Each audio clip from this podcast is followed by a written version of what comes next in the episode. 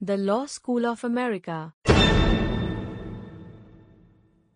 The rule of law is defined in the Oxford English Dictionary as the authority and influence of law in society, especially when viewed as a constraint on individual and institutional behavior. Hence, the principle whereby all members of a society, including those in government, are considered equally subject to publicly disclosed legal codes and processes.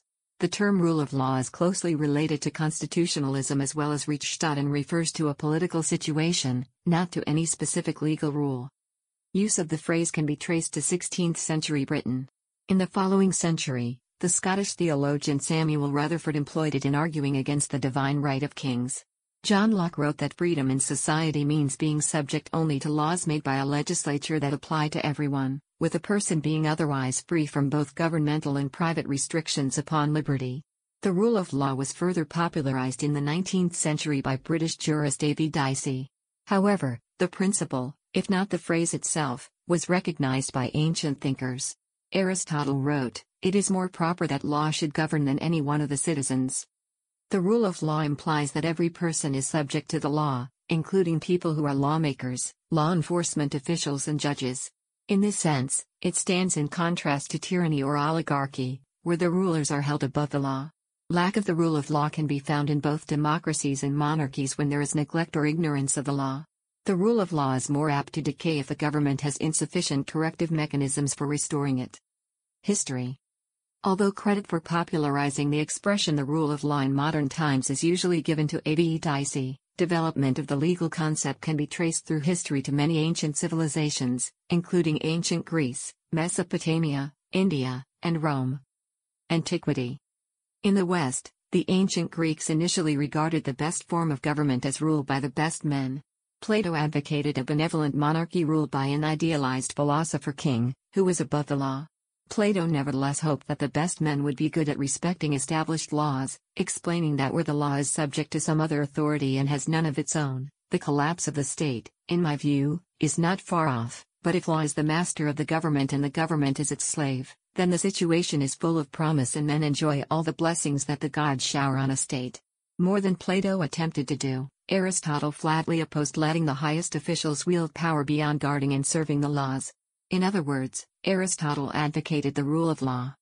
It is more proper that law should govern than any one of the citizens, upon the same principle, if it is advantageous to place the supreme power in some particular persons, they should be appointed to be only guardians, and the servants of the laws. The Roman statesman Cicero is often cited as saying, roughly, we are all servants of the laws in order to be free. During the Roman Republic, controversial magistrates might be put on trial when their terms of office expired. Under the Roman Empire, the sovereign was personally immune, legibus solutus, but those with grievances could sue the treasury. In China, members of the school of legalism during the 3rd century BC argued for using law as a tool of governance, but they promoted rule by law as opposed to rule of law, meaning that they placed the aristocrats and emperor above the law. In contrast, the Huang Lao school of Taoism rejected legal positivism in favor of a natural law that even the ruler would be subject to.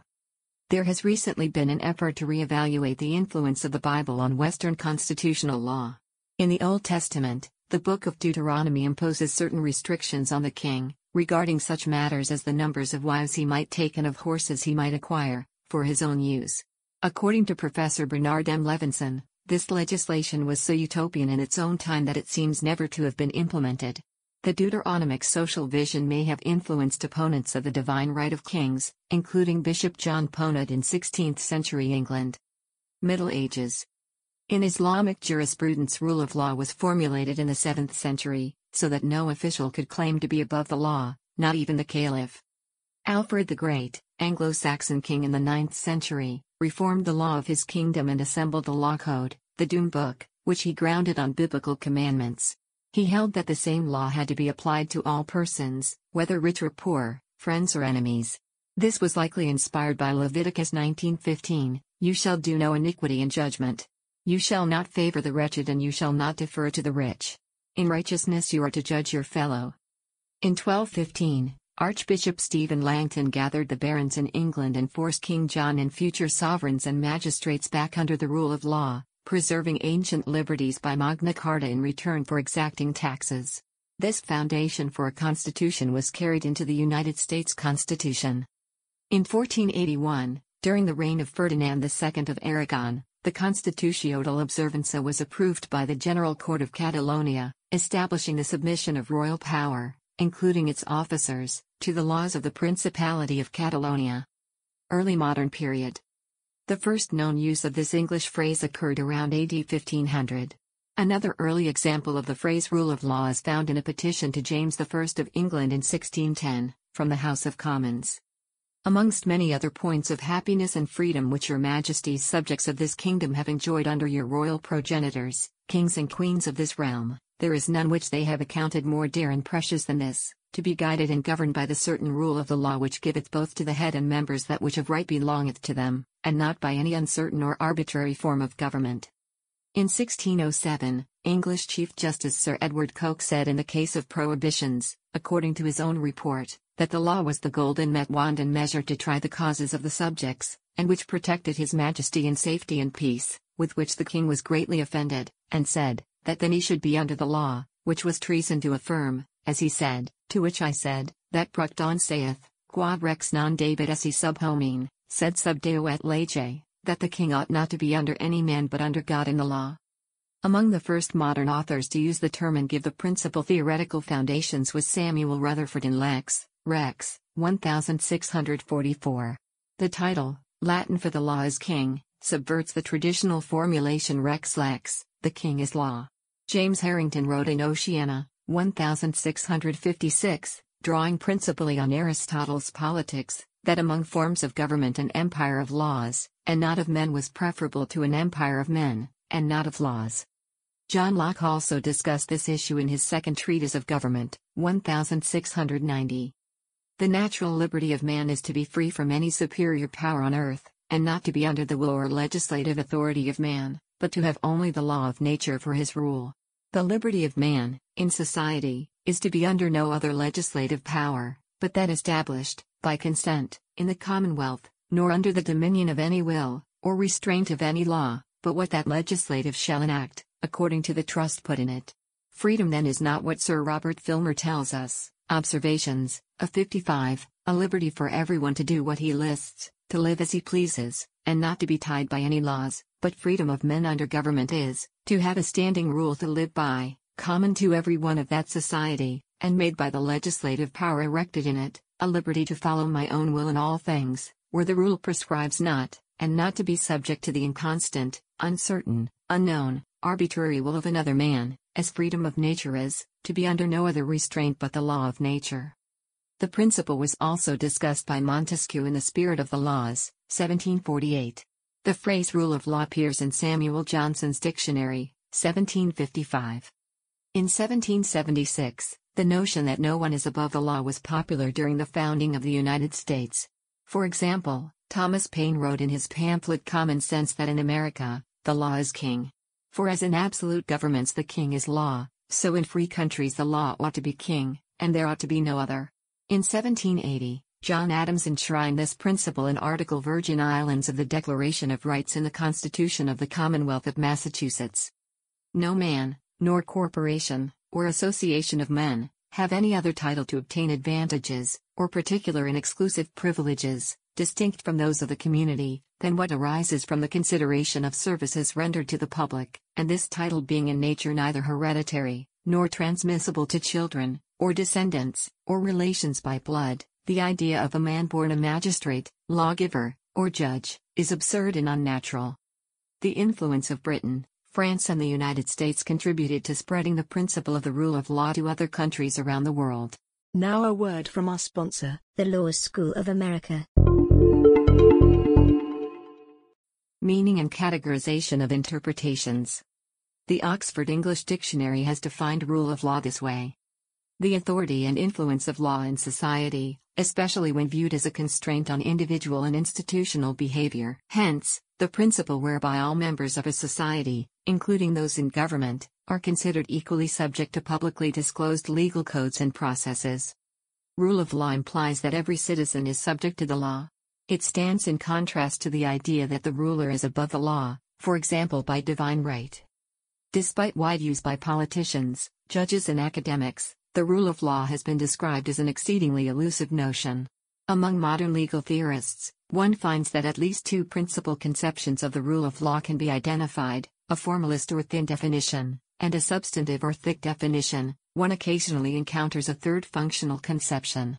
Formalist definitions of the rule of law do not make a judgment about the justness of law itself, but define specific procedural attributes that a legal framework must have in order to be in compliance with the rule of law. Substantive conceptions of the rule of law go beyond this and include certain substantive rights that are said to be based on, or derived from, the rule of law. Most legal theorists believe that the rule of law has purely formal characteristics. For instance, such theorists claim that law requires generality, general rules that apply to classes of persons and behaviors as opposed to individuals, publicity, no secret laws, prospective application, little or no retroactive laws, consistency, no contradictory laws, equality, applied equally throughout all society, and certainty, certainty of application for a given situation, but formalists contend that there are no requirements with regard to the content of the law. Others, including a few legal theorists, believe that the rule of law necessarily entails protection of individual rights. Within legal theory, these two approaches to the rule of law are seen as the two basic alternatives, respectively labeled the formal and substantive approaches. Still, there are other views as well. Some believe that democracy is part of the rule of law. The formal interpretation is more widespread than the substantive interpretation. Formalists hold that the law must be prospective, well known, and have characteristics of generality, equality, and certainty. Other than that, the formal view contains no requirements as to the content of the law. This formal approach allows laws that protect democracy and individual rights, but recognizes the existence of rule of law in countries that do not necessarily have such laws protecting democracy or individual rights. The best known arguments for the formal interpretation have been made by A. V. Dicey, F. Hayek, Joseph Raz, and Joseph Unger. The substantive interpretation preferred by Dworkin, Laws, and Allan holds that the rule of law intrinsically protects some or all individual rights. The functional interpretation of the term rule of law consistent with the traditional English meaning, contrasts the rule of law with the rule of man. According to the functional view, a society in which government officers have a great deal of discretion has a low degree of rule of law, whereas a society in which government officers have little discretion has a high degree of rule of law. Upholding the rule of law can sometimes require the punishment of those who commit offenses that are justifiable under natural law but not statutory law. The rule of law is thus somewhat at odds with flexibility, even when flexibility may be preferable. The ancient concept of rule of law can be distinguished from rule by law, according to political science professor Li Guang. The difference is that, under the rule of law, the law is preeminent and can serve as a check against the abuse of power. Under rule by law, the law is a mere tool for a government that suppresses in a legalistic fashion. Status in various jurisdictions. The rule of law has been considered as one of the key dimensions that determine the quality and good governance of a country. Research, like the Worldwide Governance Indicators, defines the rule of law as the extent to which agents have confidence and abide by the rules of society, and in particular the quality of contract enforcement, the police and the courts, as well as the likelihood of crime or violence. Based on this definition, the Worldwide Governance Indicators Project has developed aggregate measurements for the rule of law in more than 200 countries, as seen in the map at right. Americas. United States. All government officers of the United States, including the President, the Justices of the Supreme Court, state judges and legislators, and all members of Congress, pledge first and foremost to uphold the Constitution. These oaths affirm that the rule of law is superior to the rule of any human leader. At the same time, the federal government has considerable discretion. The legislative branch is free to decide what statutes it will write, as long as it stays within its enumerated powers and respects the constitutionally protected rights of individuals. Likewise, the judicial branch has a degree of judicial discretion, and the executive branch also has various discretionary powers, including prosecutorial discretion. Scholars continue to debate whether the U.S. Constitution adopted a particular interpretation of the rule of law, and if so, which one. For example, John Harrison asserts that the word law in the Constitution is simply defined as that which is legally binding, rather than being defined by formal or substantive criteria, and therefore judges do not have discretion to decide that laws fail to satisfy such unwritten and vague criteria. Law professor Frederick Mark disagrees, writing that Cicero, Augustine, Thomas Aquinas, and the framers of the U.S. Constitution believed that an unjust law was not really a law at all. Some modern scholars contend that the rule of law has been corroded during the past century by the instrumental view of law promoted by legal realists such as Oliver Wendell Holmes and Roscoe Pound. For example, Brian Tamanaha asserts, the rule of law is a centuries-old ideal, but the notion that law is a means to an end became entrenched only in the course of the 19th and 20th centuries. Others argue that the rule of law has survived but was transformed to allow for the exercise of discretion by administrators. For much of American history, the dominant notion of the rule of law, in this setting, has been some version of AV Dicey's, no man is punishable or can be lawfully made to suffer in body or goods except for a distinct breach of law established in the ordinary legal manner before the ordinary courts of the land. That is, individuals should be able to challenge an administrative order by bringing suit in a court of general jurisdiction. As the dockets of worker compensation commissions, public utility commissions, and other agencies burgeoned, it soon became apparent that letting judges decide for themselves all the facts in a dispute, such as the extent of an injury in a workers' compensation case, would overwhelm the courts and destroy the advantages of specialization that led to the creation of administrative agencies in the first place. Even Charles Evans Hughes, a Chief Justice of the United States, believed you must have administration, and you must have administration by administrative officers. By 1941, a compromise had emerged. If administrators adopted procedures that more or less tracked the ordinary legal manner of the courts, further review of the facts by the ordinary courts of the land was unnecessary. That is, if you had your day in commission, the rule of law did not require a further day in court. Thus Dicey's rule of law was recast into a purely procedural form. James Wilson said during the Philadelphia Convention in 1787 that, laws may be unjust, may be unwise, may be dangerous, may be destructive, and yet not be so unconstitutional as to justify the judges in refusing to give them effect. George Mason agreed that judges could declare an unconstitutional law void.